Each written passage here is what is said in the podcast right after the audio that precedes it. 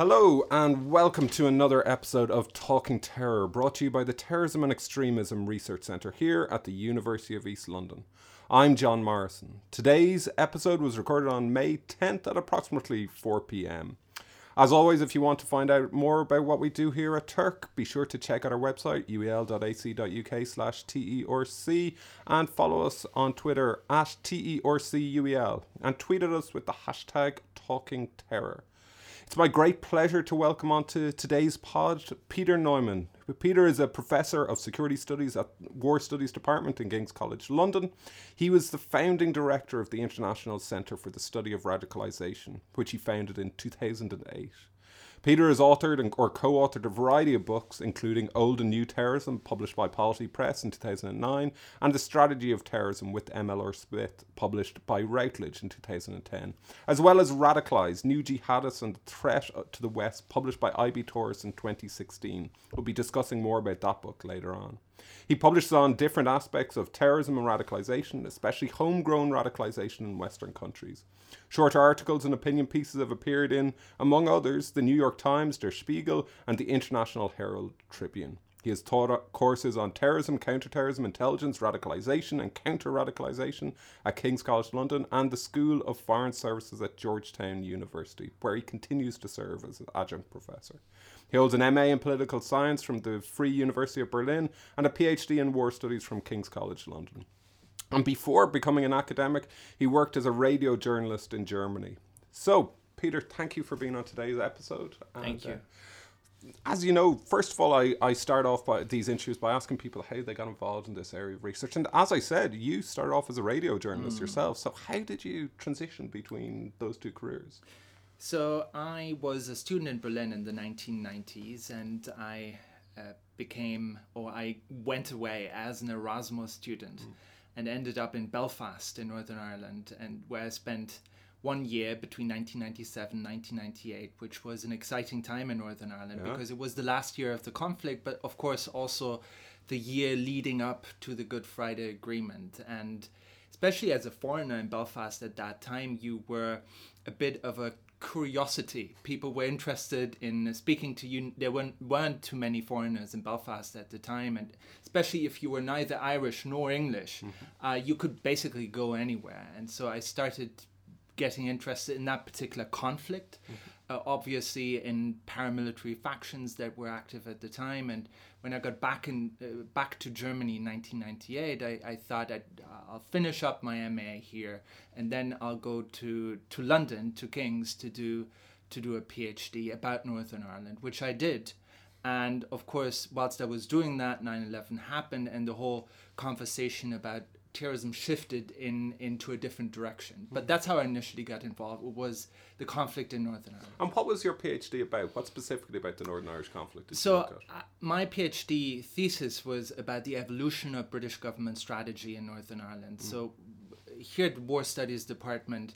The sort of principal, if you want, theoretical paradigm is strategic studies or strategic theory. And whilst there are a lot of uh, sort of policy analyses uh, of of the of British government policy in Northern Ireland, what I was basically doing was to apply principles of strategic theory um, to to the actions of the British government. So that was uh, a different theoretical framework, and then I was also lucky enough to to to do well over well nearly 50 interviews with ministers with principal private secretaries going back to the early 1970s basically telling their story of what they did uh, in northern ireland so you transitioned uh, post 9-11 to a more a focus on on jihadism and mm-hmm. that's what you're known for now today your your sure. research has been has been known for that a lot and you obviously the the readings in relation to Northern Ireland and this is is very different and one of the pieces that you have uh, stated to me has been influential for you was Mark Sageman's book Understanding Terror Networks so mm. what was it about this piece that that really uh, that really influenced you so in 2000, when was it? 2004 that the book came out.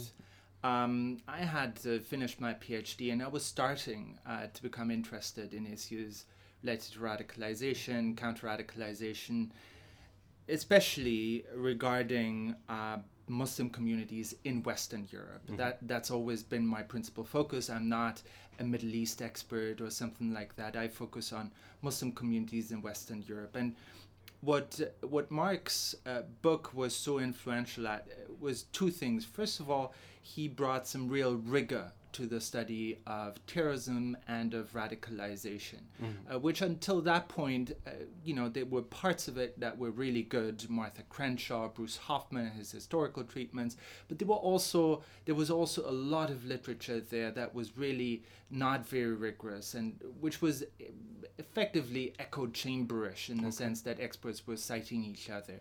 And Mark, in his uh, typical way, was very much and very straightforward in insisting on rigorous standards of scholarship in studying these phenomena. And the second point was, of course, that he brought the whole um, school of, um, uh, of, of, of, of uh, network studies and of, of social relationships, social movement studies broadly understood to the study of terrorism, which until that point hadn't really been part um, of, of, of the main publications uh, in the field. And so understanding social networks was something that uh, was really new and that was really compelling to me at the time. And I thought it really makes sense. And though, of course, you can also criticize uh, Sageman, and, and, and he certainly has been criticized, and I think his subsequent publications uh, were not necessarily as novel um, as the first one, but that that book really profoundly changed terrorism studies as we understand it. And where do we see the influence of that piece in your future uh, future research? Are there any particular piece of research that you can point to and say, yeah, understanding terrorist networks, terror networks really influenced that piece of research? Well, I think in relation to sort of everything that I've published, so one uh, study or one piece that we will talk about later on was, for example, um, this idea of um, this idea of looking at um, uh, radicals or extremists or people who've traveled to Syria who have criminal pasts. And if you look at, for example, we looked at the networks in the networks in Belgium, for example. Belgium was the country that in Western Europe that per capita was the most severely affected, most disproportionately affected in terms of travelers going to Syria. And if you look at the 450 people or so who've gone from Belgium, people always ask why Belgium? Why is Belgium uh, so strongly affected? If you actually map the networks, you can clearly see that it was the influence of d- uh, two individual recruiters uh, that really explain um, why so many people have gone from Belgium. Um, or more than half of the Syrian travelers from Belgium are basically very close, closely related to those two individuals. So it's a powerful explanation for some of the phenomena um, that that we have looked at with ICSR over the past four or five years, and you see that reflected in all of our, all of our studies. To give you one more example. Um, what we looked at when we started looking at foreign fighters um, going from Western countries, um, what we looked at uh, in terms of the data that we had collected uh, based on social media was uh, the first thing that we did was to map out uh, their social networks and try to understand sources of influence. We wanted to understand the foreign fighters themselves, the people who had gone to Syria, who were the people actually influencing them? Who were li- who were the people listening to them? Um, and that led then to a study that was called Greenbirds, uh, Syrian, Forta, uh, Syrian Foreign Fighter Networks. Uh, and it basically, uh, through social network analysis, established that there were two radical preachers, which had been known but were not considered to be particularly important, that was super important amongst all the foreign fighters. Uh, there was uh, one guy that we inadvertently kind of almost made uh, quite famous, Musa Cerantonio, who's based in Australia, that uh, over 60% of the foreign fighters in our database um, um, could be liked and were fans of and listened to and debated in their conversations amongst each other. And uh, he, uh, after our study, he was actually arrested by the Australian authorities. And uh, he was then released on bail. He gave an interview to the Sydney Morning Herald. And uh, he said in that interview, My trouble started when three guys in the basement uh, put me in a report, and that was, of course, referring to us. And so, so social network analysis basically uh, allowed us to understand who he was, how influential he was, and also allowed Australian authorities, which of course knew him, but they didn't understand at that point how influential he was in uh, in influencing people who ended up going to Syria. So, what kind of data were you using for this, uh, for this Green Greenbirds piece? And I know it's not one of the ones that you were Mm-hmm. Yeah. toying with whether to pick Yeah, this as one of your your ones to talk about, but I think it's important with this Mm-hmm. discussion to to really uh, find out what was what were the data that you were using in this that that brought this Yes. these findings. So what we had at that point um, was effectively a database containing uh, the social media profiles, uh, the online social media profiles of I think nearly 250 Western foreign fighters, and uh, you know we collected a lot of their data, some of which wasn't easily quantifiable, pictures and comments on pictures and stuff like that. But one thing that one of our research assistants, uh, Joseph Carter, actually came up with as an idea was to say, let's look at the expressions of interest and approval. And those were, for example, likes on Facebook, and those were mentions and retweets um, on uh, and likes on on Twitter. Okay, And we collected from those 250 all the expressions of interest and approval, ending up with literally tens of thousands of these expressions of interest and approval. And basically, um, that was the basis for our report. No, no, it's it's it's fascinating. I remember following it and and, and seeing that, that statement from about the, the guys in the basement. All right, and I was wondering, yeah, And in fact, it's it's it's now a methodology that has been used by a number of Yeah. researchers across the world. And I mean, I, I don't want to claim we were the first one because often with these things, it turns out you weren't the first ones. But at least at that point, we weren't aware of anyone else having used that methodology. Yeah, it's similar to we had a previous interview with Maura Conway in DCU, in Dublin City University, and she said she started off her research on uh, terrorist use of the internet and thought she was the only one. Then found there was Yeah. someone else doing very similar uh, to the same research. The next piece that you said was influence uh, influential for you was um, Wiktorowicz's uh, Radical Islam Rising. It's quite it's a different piece to, to Mark's piece, but it's they're quite complementary as well. Like, so, what was it about about this that that that uh, that influenced you? So Quintan Wiktorowicz uh, was uh, very important in the field, I believe, because uh, he uh, really brought the idea of applying social movement theory um, as as a body of assumptions and principles to the study of terrorism, and he basically said. Um, and this is the important thing. These are social movements, and there's nothing. Yes, we are exceptionalizing them because they are terrorists, they are bad guys, they're using violence, um, but they are also social movements. And uh, the way they mobilize, the way they activate their support, the way they recruit, as people in terrorism studies would say, is not fundamentally different from the way in which other radical movements recruit their followers, including the ones who do not become violent. And so he basically spelled out, he used these assumptions that had been used by um, by, by very established sociologists, um, um, uh, uh, Tarrow and, uh, and others, uh, to analyze protest movements in the 1970s. And he applied these uh, methods and principles and theories, uh, resource mobilization theory, for example, to the case of what was then known as Al Muhajirun uh, in London. And uh, he interviewed a lot of their members and he was very rigorous in establishing a lot of the insights that are still being used and are still valid for understanding uh, you know the rise of of jihadi salafist groups not least of course because al muhajirun was uh, the group that produced Anjem Choudary Yeah. and uh, Anjem Choudary, in turn, has been very influential in inspiring similar groups across Western Europe. So, eh, this book is not only important in relation to the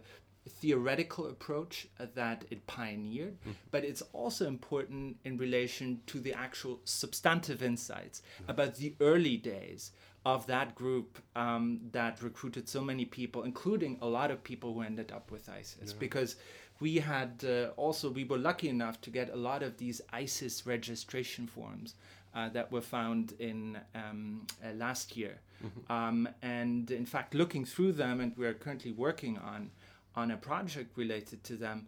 uh, People had to. uh, People always had to give uh, a name uh, as a reference, someone who could vouch for them. In in in in Arabic, it's called tazkiya, And uh, in fact, a lot of the uh, recruits from England, for example, mentioned Omar Bakri Okay. as the person who was able to vouch for them. Omar Bakri, of course, being the mentor of Anjem Choudary. So even though that book is by now probably 20 years old or something like that, it still has contemporary relevance. It tells you a lot about the early history of that. Yeah, and with, with these connections, with having someone to vouch for you, it's like what Thomas Hegghammer would say, called there's the they're playing the trust game as Absolutely. well. Like wi- within recruitment, it's not just will you can you join us, can we trust you, and and like And, and this is something that um, uh, we experienced firsthand. So we were doing field work and uh, co- complementing some of the social media based research we had done on foreign fighters. We actually went down to the to the Turkish border towns from where a lot of people entered into Syria, Shiraz Maher, myself, and Joseph Carter at that point.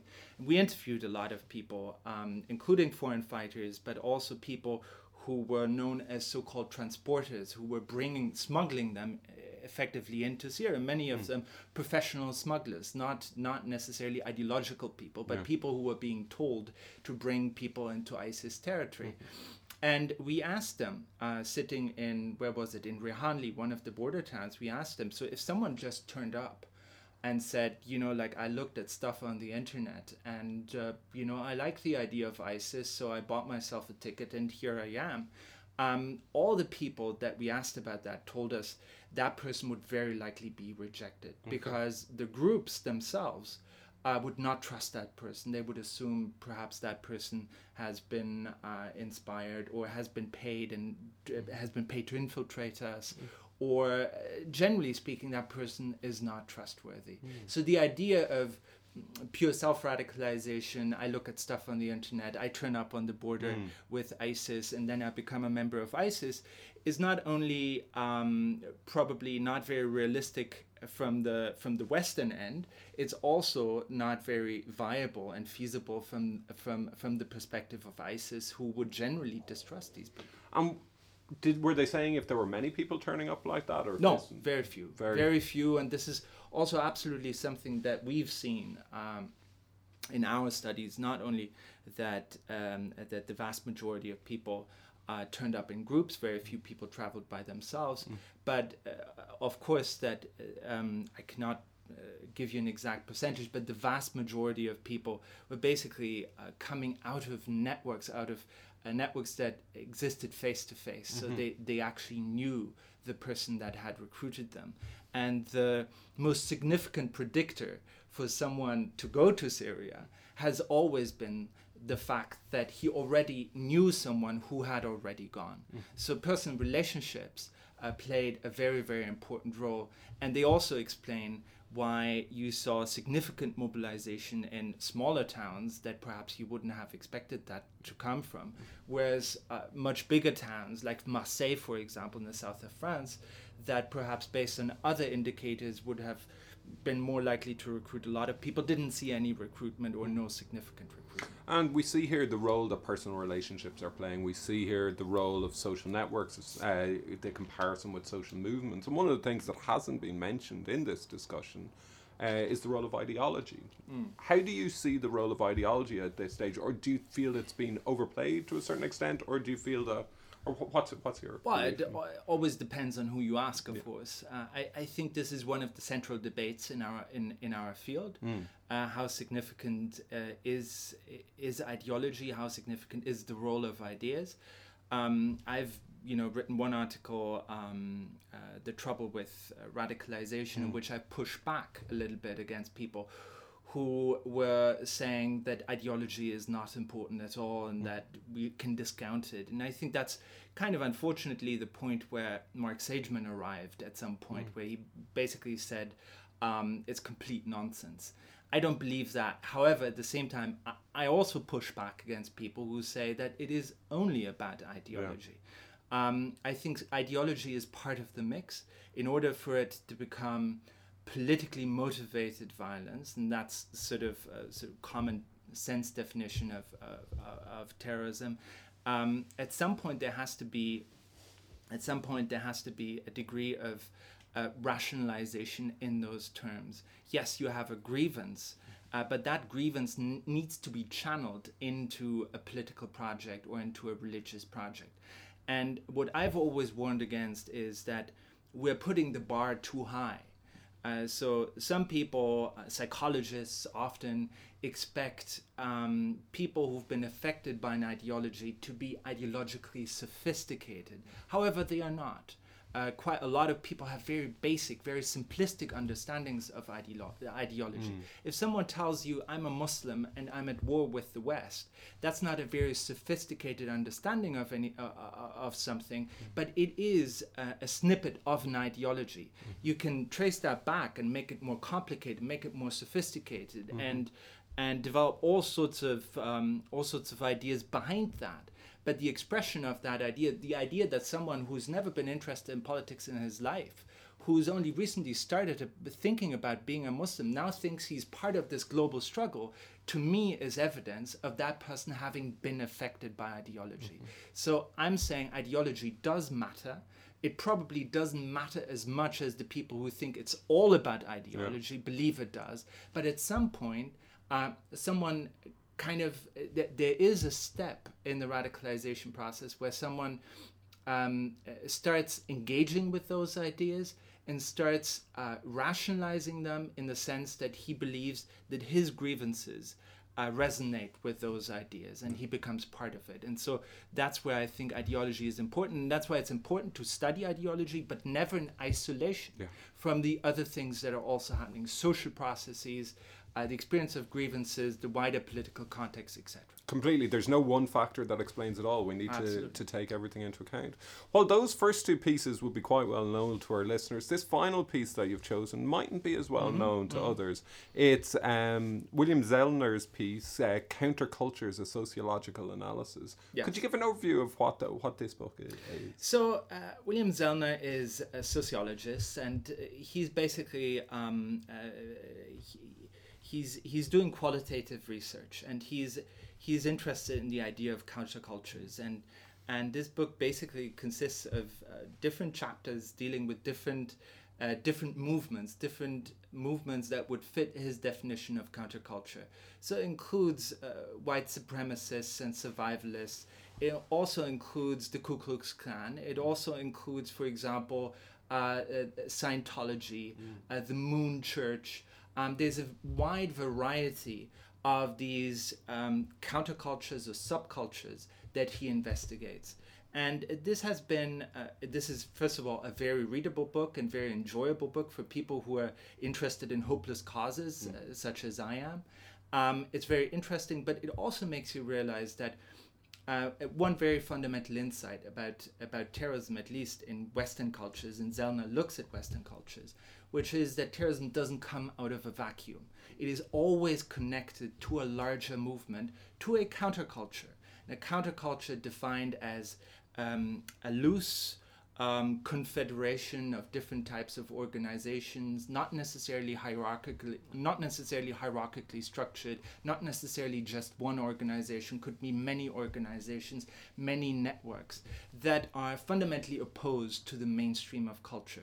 And here's the important thing, and this is one particularly important thing that I got out of that that it's not just about politics. Mm-hmm. Yes, some of these countercultures are political, uh, but they are not necessarily all political. What they all share, however, beyond the political, are attributes of culture. Mm-hmm. These people would recognize each other on the street, even if they don't know each other, because they have rituals, they have symbols, they have ways of speaking to each other, they have language that only they understand or people who study them. And it, it, it constitutes a very strong basis for who they are and who they, they believe themselves to be, uh, be and how they uh, construct themselves against, against the rest of society. Yeah. And it is ultimately with all the kind of terrorist groups that we're currently talking about, whether it's Salafi jihadists, they're coming out of a Salafi counterculture. Whether we're talking about right wing neo Nazis, they're coming out of a broader alt right, whatever we call that now, alt right, right wing uh, culture, which is not uh, entirely violent, but parts of it are. And and this is a very important insight that makes uh, that William Zellner makes us understand a lot better. Yeah, and it while we while all the guests on on this podcast are by definition and by identity researchers of terrorism, sometimes the most interesting things that we find are when we're looking at the non-terrorist aspects of Exactly. surrounding these groups and individuals, and this aspect of culture uh, is hugely important. It gives us that understanding of not just why someone would join, but what keeps people within this movement, what keeps people uh, maintained within an organization as well. It's hugely important, and I, I'm, uh, I, I'm definitely going to be leafing through that book now as well. But we've talked about the pieces that have influenced you, but mainly we're here to talk about your own research. Um, the first piece is a book that you published by with IB Tauris uh, back a couple of years ago with the, the title radicalized what was the what did you, aim to achieve with this book um, what were your key findings So uh, this book was. Um,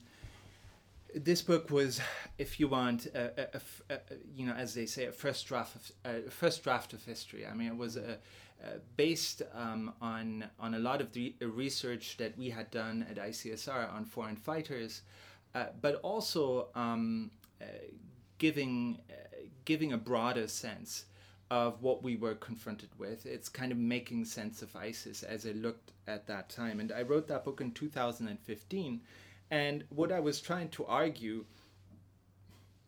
what I was trying to argue was that what we were seeing uh, as a result of the Syrian conflict was effectively the mobilization of, if you take Rapoport's four waves, of a fifth wave, of a fifth wave um, of, uh, of terrorism. And the reason I said that was that um, the mobilization that has happened in Syria has been so significant it exceeded it's exceeded every mobilization of foreign fighters in Muslim countries since 1945. It's rejuvenated uh, a movement that back in 2011 a lot of people thought was over and was done with and was strategically defeated in the words of Barack Obama in 2011 and suddenly Syria comes along and it serves as if you want the hub and the the the cradle of another generation where if you want the Afghanistan generation that got radicalized or fought in the 1980s was handing over the reins to a new generation of people and I truly do believe, and this was the main argument of the book, and at that point it was more contentious than it is now. I truly do believe that the consequences of what's happened since 2011 12 in Syria will be with us uh, for many years to come. And basically, the argument of the book was yes, we are having that, five, uh, the, that fifth wave. The conse- consequences will be uh, with us for many years to come. And they are particularly significant in relation to Europe because um, what I argued then was that these attacks in Western European countries uh, do have not only the capacity to kill a lot of people, uh, but in fact do have the capacity to polarize our societies, to drive us apart, and to empower not only people on the jihadist end, but actually indirectly and almost in some cases directly empower people on the far right. And that there's real risk in some European societies that we will see extremists egging each other on and basically uh, the moderate space in the middle of society becoming narrower and narrower. And one of the key cases that you look at here is the case of Germany. Um, so, what were your when we look specifically at Germany? What were your key findings? Where do you what what is there anything distinct about the German situation, or does would would what has happened in Germany be transferable across across all of Europe? Well, I think I've, uh, you know, I mean, there's nothing specific about Germany per se. Um, I think that the way uh, that we've seen uh, people becoming mobilized um, for the Syrian conflict is very similar Yeah. uh, to a lot of other European countries. And what I'm basically saying, looking across Europe uh, in this book, is that uh, you know there are three types, broad types uh, that that we have identified based on based on our um, research on foreign fighters in Syria. Uh, one are, if you want, the defenders. Um, they are people who've responded to the notion of existential threat, uh, which is something that David Malet identified in his book, Yeah. which basically said, you know, basically responded to the idea that their brothers and sisters were being killed in Syria, that no one was helping, and that it was up to them now to come over and fight for for what they believed in. That if if Muslim identity meant anything to them, now they had to come over and, and, and fight. And these were often people that um, had some interest in theology and ideology and were perhaps also, on average, a little bit better educated. Then the second wave, which we saw particularly with the rise of ISIS as caliphate, mm-hmm. as an alternative society, uh, were what I called the seekers. So these were people who were often quite unsuccessful in European societies, who didn't perceive themselves as part of society, and who had nothing to lose, and to whom the idea of living, uh, of, of helping to create a new society and to go from zero to hero in no time, uh, was something quite invigorating and exciting, and and was something that um, that they found very very uh, attractive. And uh, you saw then from 2013 14 onwards, uh, a lot of these, you know, some people would call them losers, other people like myself would call them seekers, going, o- going over in greater numbers. They were the ones who were basically being told in a thousand years' time um, people will still be talking about the brave young Westerners who helped create the caliphate. Mm. And that's something, as my colleague Shiraz pointed out, that's something very powerful for someone who is a shop assistant in Primark. Yeah. You know, you, you can suddenly, um, with your actions, draw the attention of the President of the United States of America.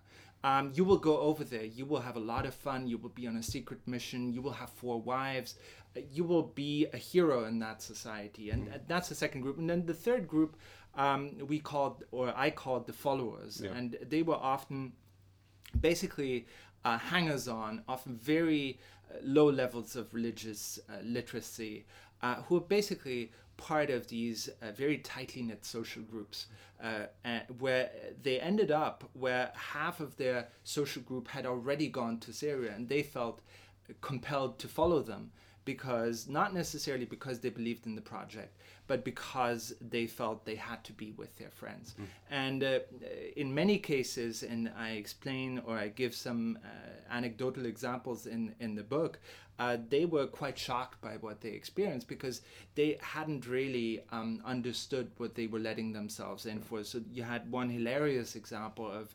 Uh, of one guy from Germany, from the city of Bremen, going there, uh, ending up with ISIS. And basically, uh, first thing he does is he asks he asks the guy at the ISIS recruiter for uh, for a cigarette because he wants to smoke, hasn't been smoking, and he said like that's not possible. And he's like, how is that not possible? I haven't smoked for at least a week. Mm.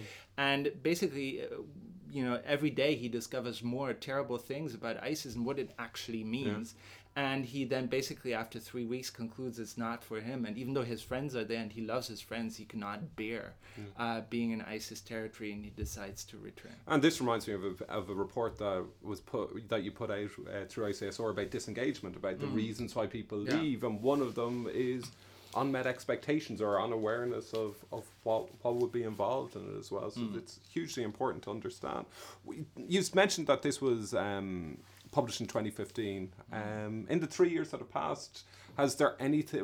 What do you see the significant changes that there have been, or have there been any significant changes? That well, obviously, in relation to ISIS, there mm. have been uh, huge changes. Mm. Uh, the caliphate, um, the territorial caliphate, doesn't exist in the same form anymore.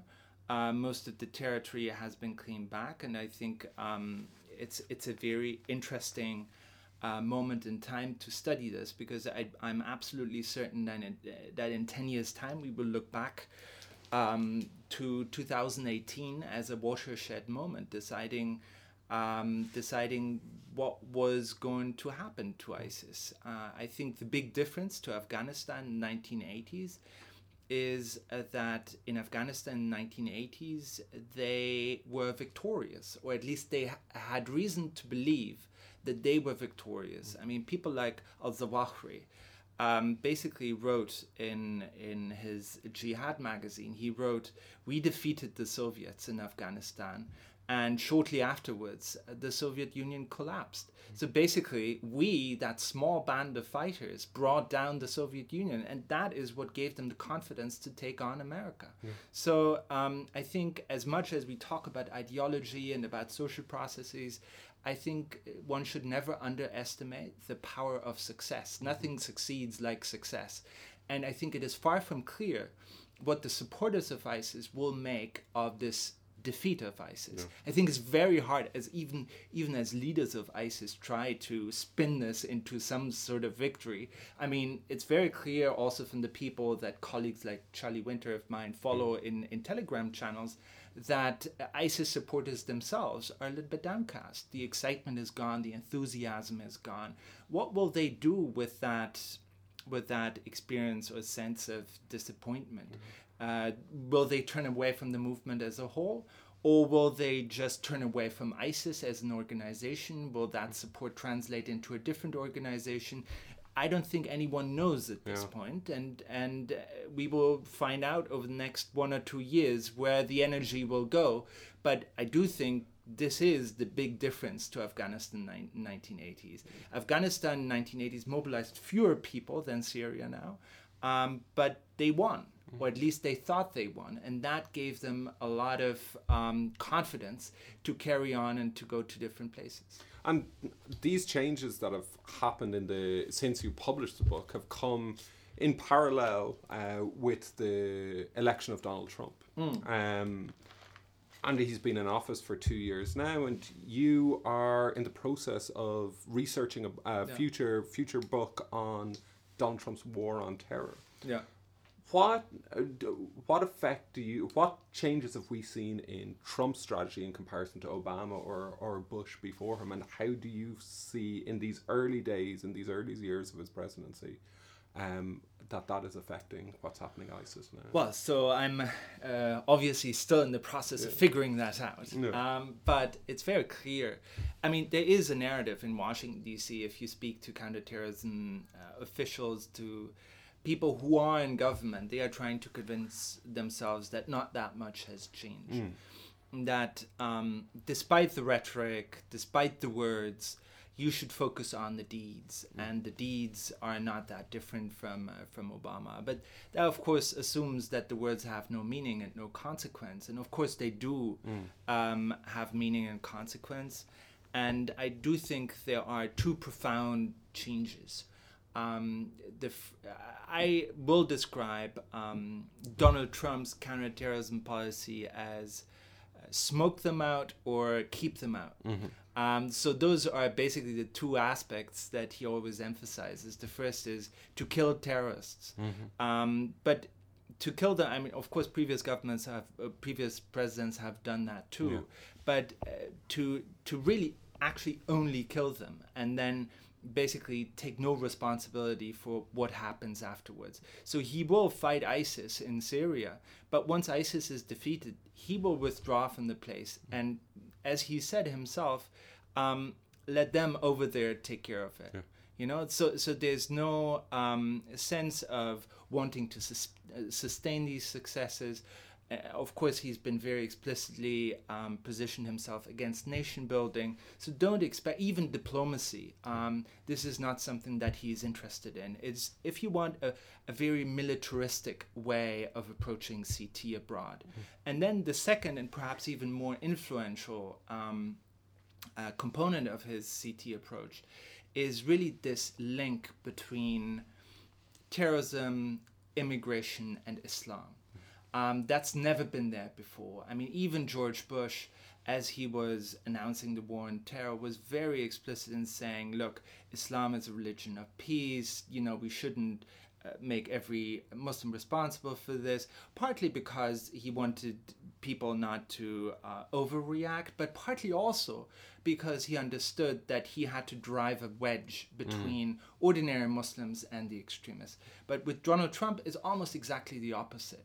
And when he responds to um, acts of terrorism or even to successes in counterterrorism, he almost almost always uh, relates it to the issue of Islam and to the isla- issue of immigration. So there are tweets, for example, just to give you one example, there are tweets uh, where he comments on the terrorist attack in Stockholm or in Paris, and it ends with "We need to build the wall," and that's the wall with Mexico. So clearly has not, but he conflates those two issues and makes them inseparable and indistinguishable. And I personally believe there's a greater agenda behind that.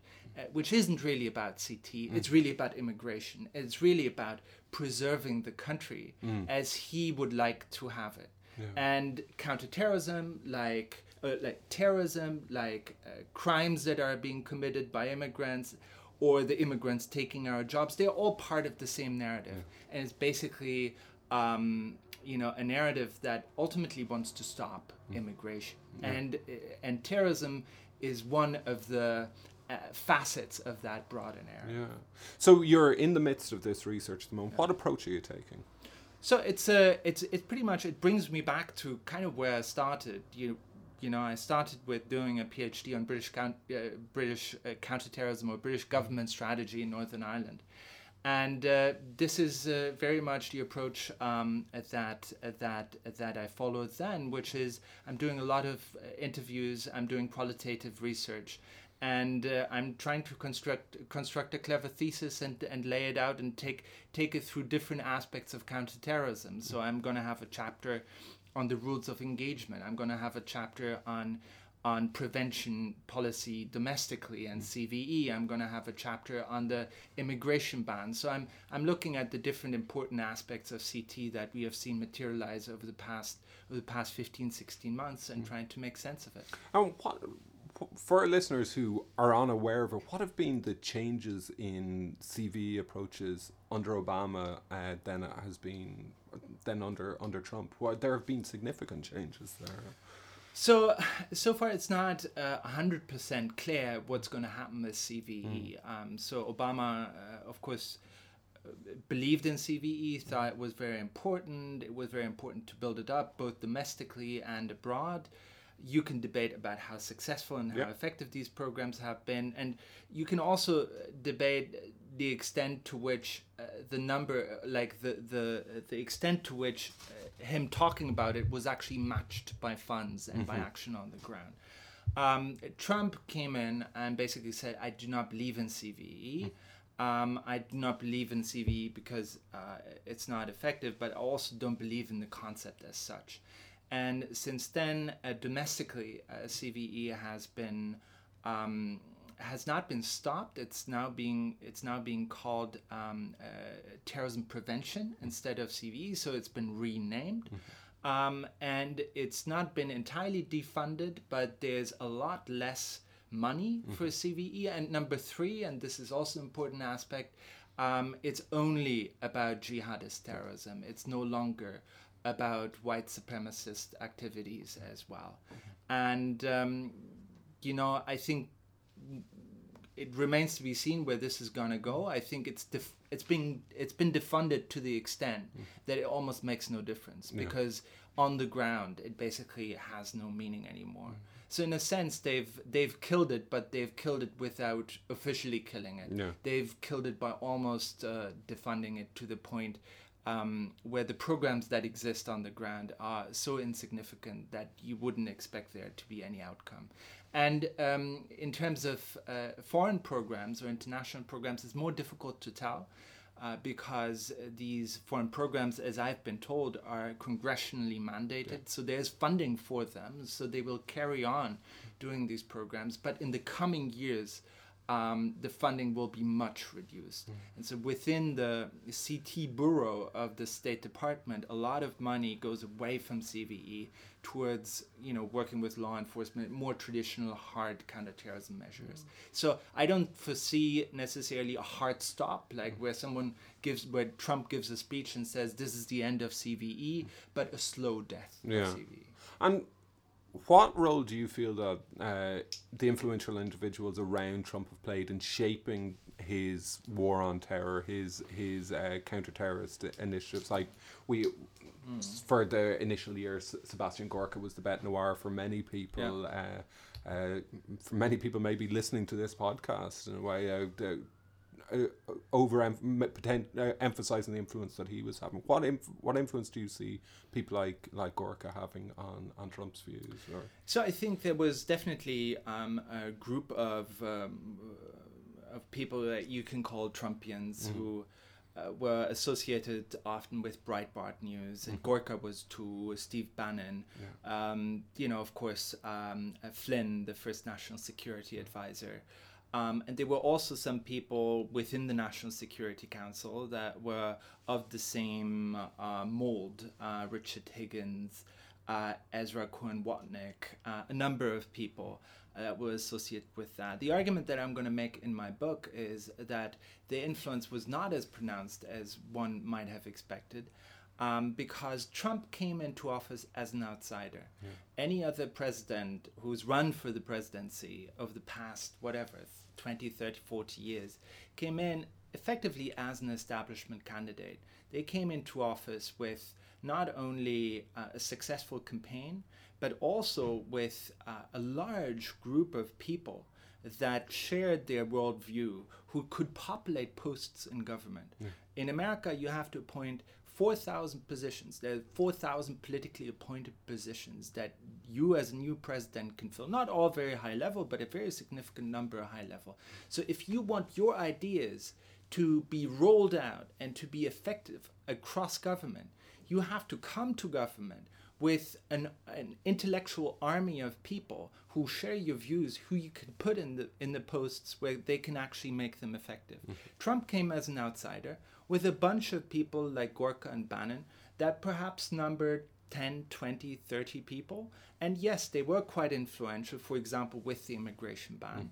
Mm. Uh, but many of them were not qualified to be in government.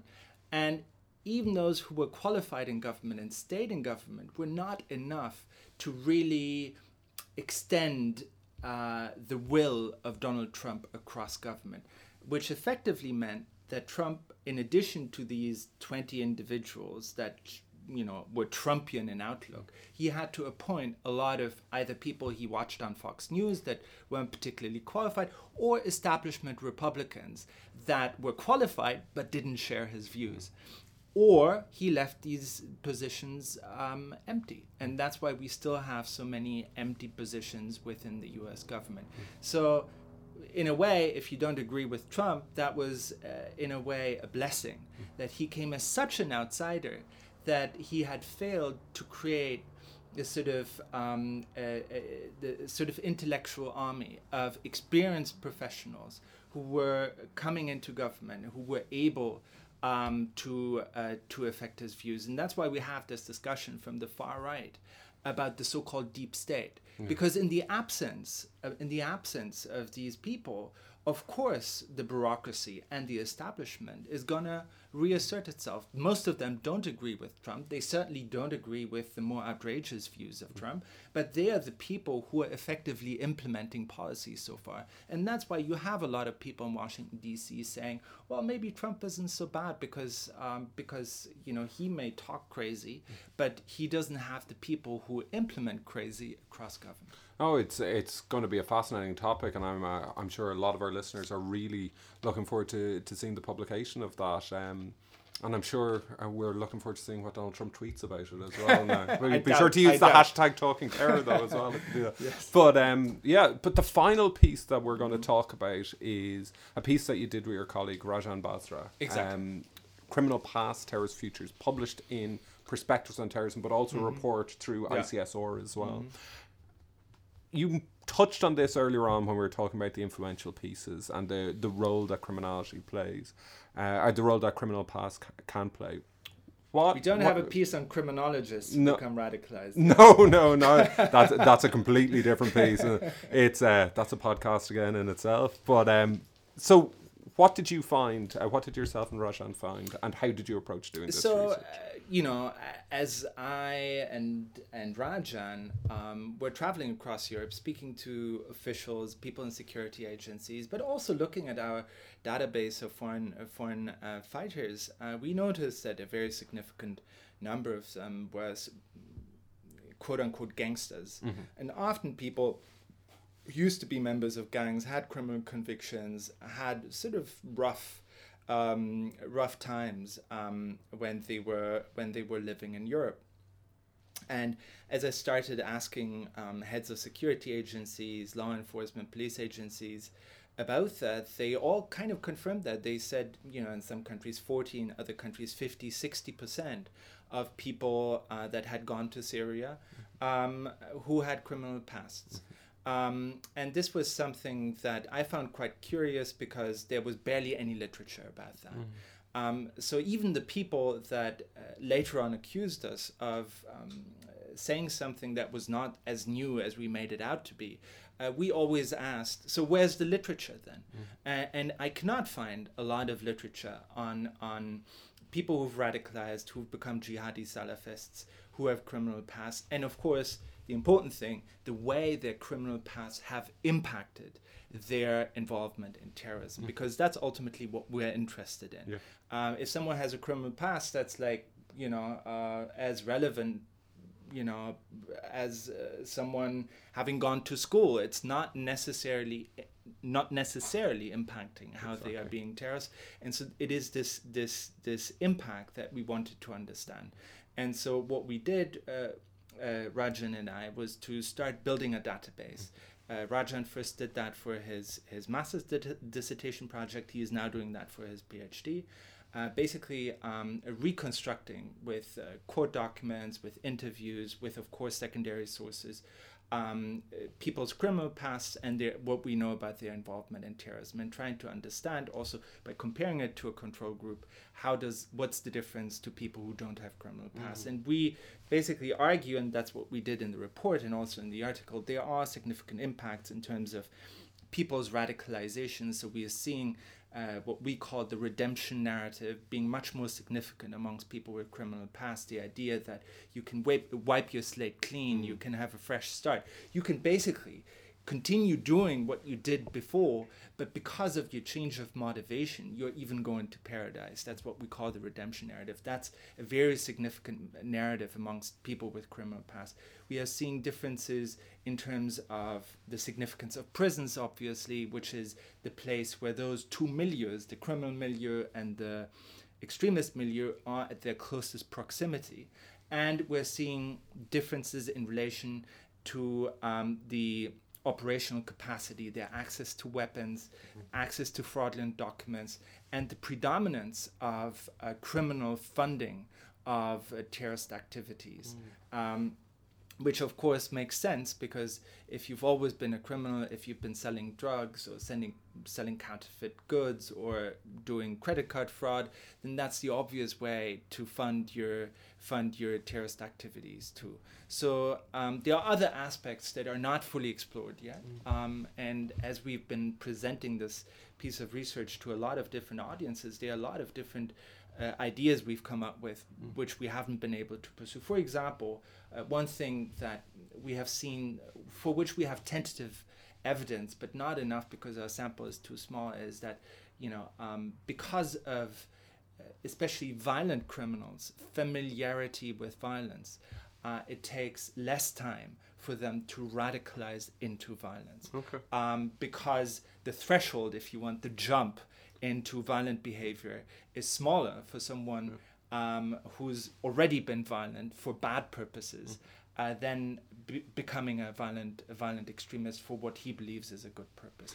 But we need more more cases to, to really make that solid. And when you were looking at it, and when you're looking at the data uh, that you that you both had, was there a dominant form of criminality that was in people's pasts? Uh, So almost all of the people we have in our data set are what we c- would call petty criminals. So there's there's only one or two cases. So the uh, the Bakraoui brothers, who were uh, the heads of logistics for the Brussels Paris network, they were an exception in the sense that they were quite high level criminals.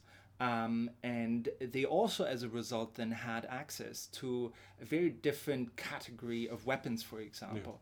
Um, but the vast majority of people that we have in our sample are petty criminals, so um, drug dealing as uh, members of gangs, but not leaders of gangs. Um, so, so they would be, you know, small time criminals. I would, I would argue. And so that's why, why we're always very careful to say um, this is not about. Um, uh, the nexus between organized crime and Yeah. terrorism because we're seeing very little evidence of these guys being involved in what many people would understand to be organized crime, so mafia type organization. And you talk as well about the skills transfers from criminality exactly. o- over into terror. What type of skills are you talking? So that's that's what I meant by saying, you know, these these skills transfers come about as a result of, um, uh, partly as a result of being able to access criminal networks, and you can access your previous criminal networks. Um, for example, uh, to acquire weapons, which is not as easy in Europe as, for example, in the United States. So, if you said, um, if you said to a guy on the street, if you said to the to the Hamburg cell uh, in in two thousand and one, uh, if you had said, and they were middle class students from from Arab Arab countries, if you had told them, uh, you know, get hold of five Kalashnikovs, they wouldn't have known how to do that. They had no they had no connection and no overlap with criminal networks. And in trying to do that, they might have run into a policeman who would have, uh, undercover policeman who would have arrested them. So these guys that we're talking about here, they are already coming with that access to the criminal networks. So they have an ability to uh, to access weapons, often also access fraudulent documents, to the point where, in fact, uh, ISIS in some of its magazines is advising its recruits to dress up like uh, boys from the hood Okay. um, in order to create the impression that they are ordinary criminals. That's what these guys effectively are. They don't have to dress up like that. Um, and it, it, it, it comes with an ability to access criminal networks, uh, but also, of course, then when it comes to funding their terrorist activities, to just employ the same skills that they had before, which is selling drugs um, or um, uh, doing credit card fraud or stuff like that. And so, do you, have you seen evidence, uh, not just about people, these individuals moving from criminality to, to terrorism, but that there's the active recruitment and active targeting by ISIS? Uh, so that's the- more difficult to Yeah. say. We are at this point saying um, this uh, this is not uh, systematic, even though we do see evidence in. Um, uh, we do see evidence in uh, ISIS publications, but also in sort of uh, posters by mm, fanboys um, that sometimes they are um, they are uh, aware that people with criminal pasts are uh, joining and sometimes they are trying to directly talk to them. But i haven't seen a campaign. I mean what started us off on this research was a poster uh, by the british uh, by a british jihadist group which was a very powerful poster with the picture of of a jihadist who basically looked like a gangster with with with uh, a Kalashnikov, and below it it said, "Sometimes people with sometimes people with the worst pasts create the best futures," uh, which apparently is a quote from Malcolm X.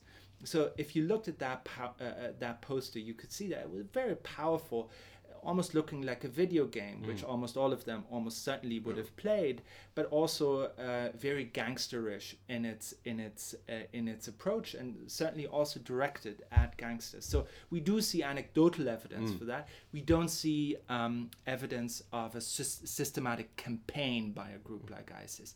What we certainly see, and this is the reason, what we can say at this point is a convergence of milieus. So if you go into the suburbs of Paris, if you go into certain parts of Brussels, Molenbeek, for example, uh, a very significant, if, if you're trying to recruit young people there, then you will end up with a significant proportion of that um, who have criminal pasts. So we're saying rather than being systematic outreach, it is the convergence of milieus that we think, we are convinced is a good explanation for that. Yeah. And with uh, a lot of your pieces, with most of your pieces, not just you individually, but with the ICSR, ICSR, they there's always recommendations of Yeah. where what this research could recommend um, uh, those who are looking to counter these issues. So, what would be the key recommendations that came from So this? I, I, you know, I give you just a couple of them. I mean, obviously there is a recommendation about prisons and and uh, the the fact, and this is you know in addition to other reasons that prisons are becoming more important and will become more important as a place that we need to pay attention to. Um, it's also about broadening our understanding of terrorist financing, and I've written about that separately. We haven't had Yeah. the chance to discuss that, but I become really annoyed uh, that whenever I go to countering terrorist finance events, it's always about banks. I mean, the, the, the fact is, since 2014 15, and none of the terrorist attacks in Europe cost more than 10,000 euros. Almost all of them were self funded yeah. um, in the vast majority of cases by means that never entered the international financial system. So the idea that you're finding the bank account of uh, Khalif al Baghdadi with Goldman Sachs is completely is completely nonsense. Yeah. You know, if you if, if you want to counter terrorist financing, in Western Europe, that also means countering petty criminality, mm. and so so to broadening our understanding of countering terrorist finance, and also, of course, to constantly uh, rethink radicalization. And this is the the powerful example that I always give. Here is the case of Anis Amri, who is the guy who attacked the Berlin Christmas market. Mm. He was considered by the German authorities to be one of the um, you know, one of the top extremists in Germany for most of 2016. In September 2016, they stopped monitoring him, they stopped observing him. And when he then attacked three months later the Christmas market, a lot of people, of course, asked why did they stop looking at him? And there was an inve- investigation which eventually concluded that Berlin criminal police was operating with a checklist of so called un Islamic behaviors that included um, consumption and dealing with drugs as one of them. And of course, they observed him uh, not only dealing ecstasy, but also consuming ecstasy and cocaine. And based on that, and based on their checklist, they concluded that that was irreconcilable with their understanding of what a jihadist does. Yeah. And therefore, he had moved out of jihadism and back into the life of a criminal, yeah. um, and that therefore he was considered less less dangerous. What they had missed, and maybe that was right at some point. Maybe that was right at the time of uh, 9/11 and the Hamburg cell. The Hamburg cell was like that. They were drinking tea every night and behaving. Uh, they were very pious and they were meeting each night to discuss theology for for hours on end. But you know, by the time ISIS came along, and certainly by 2016, there was a sizable um, proportion of people who were following um, ISIS who were not behaving like that anymore mm. and who were finding it possible to reconcile being a gangster with being um, an uh, religiously motivated terrorist. Anis Amri was one of them.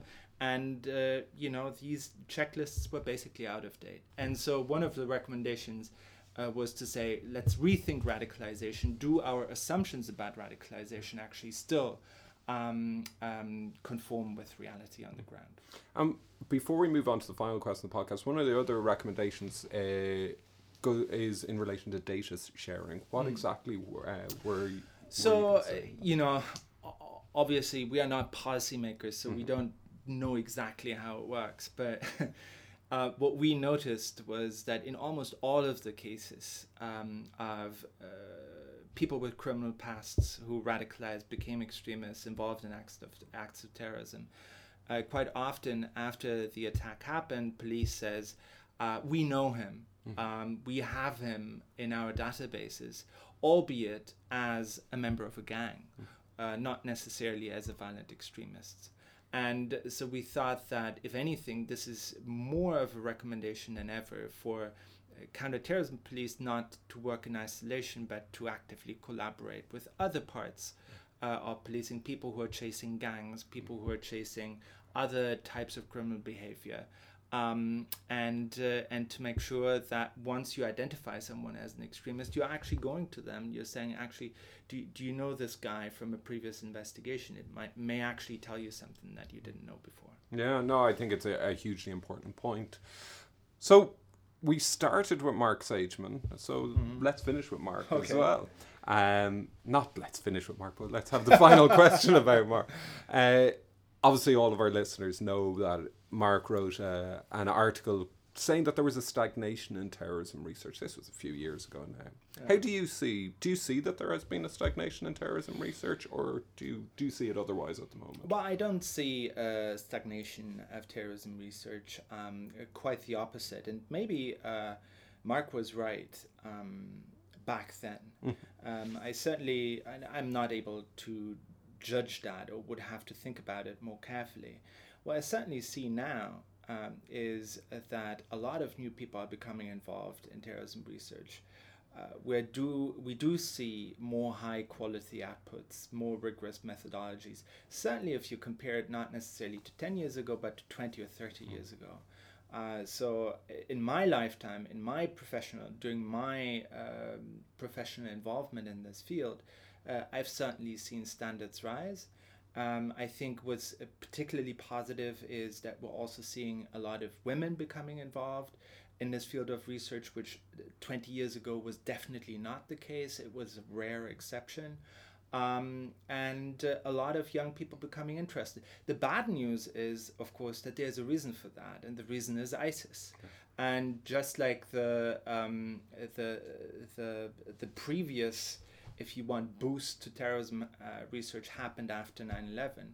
We've now over now over the past four or five years seen a lot of people coming into the field wanting to study and learn about it and doing research about it as a result of the rise of another horrible group that goes around yeah. killing people. Mm. And this is perhaps the tragedy of terrorism uh, research that more than perhaps um, the study of uh, warfare in the 15th century, um, we are kind of dependent on what happens in the world um, for good and for bad. Yeah, yeah. No, it's a, it's a, a depressingly true point. All right, but um, Peter, thank you so much for being a guest on today's episode. Thank you. John. Um, anyone who wants to read or, or see the pieces that were uh, were talked about here in today's podcast, go into the description uh, in whatever podcast app you're using, or go to the website uh, uel.ac.uk slash T.